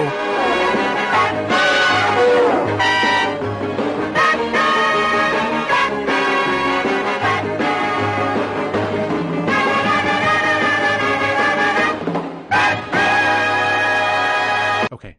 Jackson, tell us about the end of Arkham Knight. So in Arkham City, uh, there is a an increasing progression of increasingly stupid Joker reveals at the end of every single Arkham game.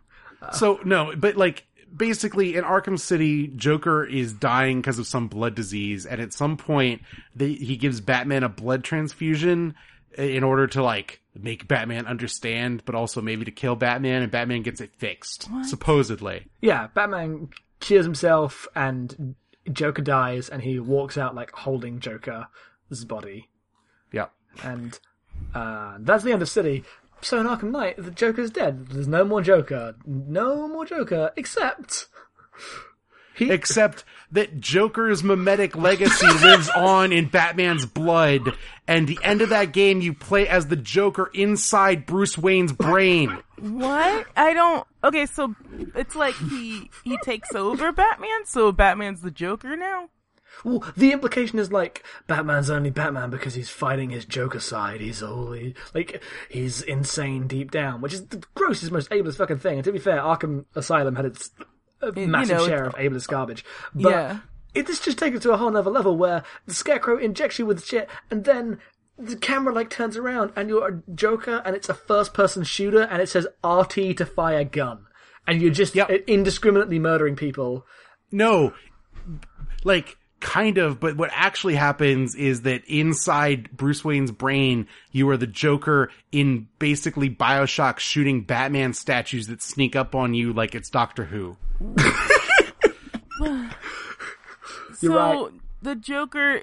So Batman becomes the Joker, and there's no more Batman. No, no, it just happens in his brain when he's under the effects of Scarecrow's fear gas. In reality, Bruce Wayne's just strapped to a table Going, and all of this isn't real. Yeah.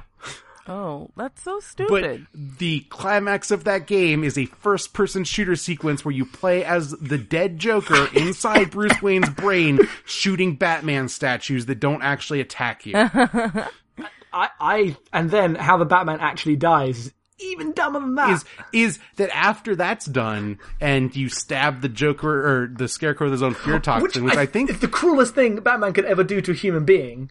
to be fair, he does that in like every fiction with the Scarecrow. Really?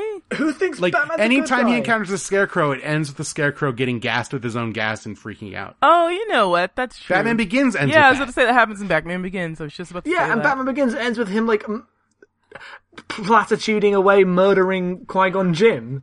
So then, after that happens, Batman says, well, we took care of the Scarecrow this one time, and I've mowed down all of these villains with my Batmobile, even though that doesn't seem to murder them. The city is safe forever. Let's stop being No, Batman no, and, it happens because he is revealed as Bruce Wayne. oh, right. Uh, like, there's a live stream on YouTube where this the um uh Scarecrow is like, let's reveal who the Batman is, and everyone goes, it's Bruce Wayne. It's Bruce Wayne. And then the Yep. ending of like the main quest is the final conversation you have before you go back to the open world is. If it's all the same to you, we'll stick to Batman. Huh? like some guard who's taking Scarecrow back to jail is like, it's Aaron Cash, who is the, the guard from the first game. sure, but he's like, thanks. If it's all the same to you, we'll stick to Batman. Because like another guard's like, oh, is that really Bruce Wayne? Oh, Yeah, That which is entirely making the, sense. entirely to justify the fact that there's still more video game to go. And when you complete the quests, my reaction to you were listening in on to my reaction watching this. He schedules a press conference as Bruce Wayne, and I was like, "Is he gonna just I am Iron Man this shit?" And you're like, "No, it's way dumber." And then after a minute, I said, "Is he about to blow up his mansion with him inside?" And then, bat like the press are gathered outside Wayne Manor. The Batmobile lands. Bruce Wayne walks out and walks into Wayne Manor in his bat suit. Alfred's like, "Are you sure you want to do this?" He's like, "Yes." And the door closes, and then Wayne Manor explodes. What? Implying that he killed himself and Alfred in But- order. Go Yeah. on. No, th- Though, though, like. That's what he expects people to believe, even though he's the goddamn Batman. Of course he's not dead. no human being on Earth actually believes that Batman is dead at that point. No. Except that, except that Commissioner Gordon fucking narrates about how Batman how sacrifice Batman saved the city. which makes no sense whatsoever. And then somehow the wrapper on top of this, the third hidden 100% ending, The fucking turd on top of this already heaping shit sandwich. I noticed. is it, it's uh um man and a woman and a child come out of the opera and they get into a back alley and they get held up by gunmen. And Oh, n- whoa, whoa. yeah, no, you yeah, yeah, Nuh-uh. yeah, and But then, But then they turn to their right, and this like the dad's about to get shot, just like Batman's dad. But what's this? It's Batman standing on a roof, and he jumps the camera, turns into flame, and it cuts to credits. What? Repeat that last part. He turns into flame. he turns into flame. He also turns into flame when he uh, attacks uh, Scarecrow. Oh my gosh. What are they even trying to do? Make a video game that sells like six million copies. They're, they're really failing. And guess what? They they probably did that really well. Oh no. That's the worst Oh part. Is no. the, the transition from Arkham uh, Asylum to Arkham Knight is like one of the best adaptations of a character to a like a playable form to one of the like it is unthinkable how much they misunderstand what Batman is in that game. There are stealth sections with a tank. Yep. Where when Batman run like drives to the city and runs over people, they're just stunned. Don't worry about it. Yeah. He runs over people and it just gives them a and says that, that it's non-lethal. Also, all the uh, vehicles you blow up are unmanned drones. So that's how the Batman died. Jackson, you're gonna have to put in a timestamp. We can't actually because since we record this in two parts, we can't actually tell you what that timestamp is right now. Yeah. We'll put it in later. So we're done with the spoilers. We're done with the fucking podcast. This ended up going really long. And you thought we needed a segment too. What are we doing next month, Jackson? We are playing Her Story, the game by Sam Barlow? Okay. I think that's it. I don't know. He's a guy on Twitter who Okay. uh, people uh, are talking about. I was like, we. Should, I don't know if I want to do a current game, and then I was like, what am I thinking? I don't want to be spoiled on this. I'm going to go play Her Story, uh, and Have you already played it then, all the way through? not all the way through, but I'm a good way in. Okay. Um, and, uh, the one caveat is we're like, we've talked a lot in this podcast about how we talked about eight a lot off the mic because we spent about three months playing it. We are not going to talk to each other about her story at all until we record the next abnormal mapping. I explicitly want to go on the record as saying this is the wrong decision, but Yeah, he. I want to have, I want to have the discussion. I think it'd be interesting. I think so too. But I think you need you having like a detective story in front of you, playing it together on the same PC. That's like the best um, video game imaginable. You can't throw that away for this. No, because what I actually want is the discussion of we're all presented with the same facts and we all come to different conclusions because we didn't talk about it. like Rashomon. Right, but It'll be the Rashomon Man. episode of Abnormal man, Mapping. one of you's gotta be. I know, and it'll, it'll lead to a really interesting discussion, but you want your detective partner there to be like, that sounds just like my, you know, that's just like my ex-wife. That's Law and Order, right? That's Briscoe. I don't watch Well- Law and Order, so I don't know. Uh, Dun, dun. if you're if if you're right that this was the way we would have done it, I will apologize formally on the air next episode. Okay, well, I know you, and you won't do that because you will be right because you're the most stubborn person I know. I've been wrong before. You've been wrong a lot. Thanks, Destiny. You know, if feel I, like the if thing I anybody said else would Mina. know, I would know. Since this is going to be your last appearance, Destiny, tell people where they can find you after you're kicked off this fucking podcast. I can be found at badlandgirls.com and at FridgeBuzzNow on Twitter. Jackson, where can people find you? I can be found at Headfulsoff on Twitter, headfulsoff.com to find anything else I do, and I'm also on Trashback Ratio. Plug your other podcast, please. Oh, we started The Goof Zone. Episode 2 is out now. Um, Yeah. I'm excited to listen to it. Uh, what- I haven't heard it as of this. I haven't edited it yet, and it's in a, a dire state in terms of the editing stuff. So I, it should be out Monday. It might be out Tuesday. We one day we're going to get on track with that, but it is. Um, Not this day. I wasn't going to say. It. I was just going to let it hang there. This day we fight. I was going to let it hang there and make you uncomfortable. You can find me at Rock on Twitter. This website's Abnormal Mapping. You probably knew that. Uh, apparently no one realized, or someone didn't realize, you know who you are, that we do extensive show notes that list the music played, and we write up a cool thing. I have fan fiction, the Yakuza 3 write up. Like, come on. if we're ever Go check out our subtweeting anyone on this podcast, it's usually Dylan, by the way. at abnormalmapping.com. Check us out on YouTube. By the time this goes up, Fallout 3 or Fallout New Vegas will be going. Lego Star Wars will be going.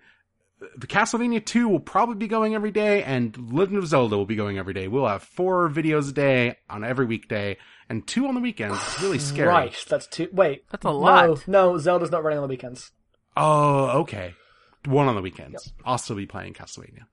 Hopefully, at some point, hopefully, my I have a computer situation that'll allow me to play Mario Three when you finish Castlevania Two. But I, it's not. Yep, if that's not taken care of, we'll figure something out. Yep. At least I finished Mario Yeah, sure. Just The one that's not a real Mario.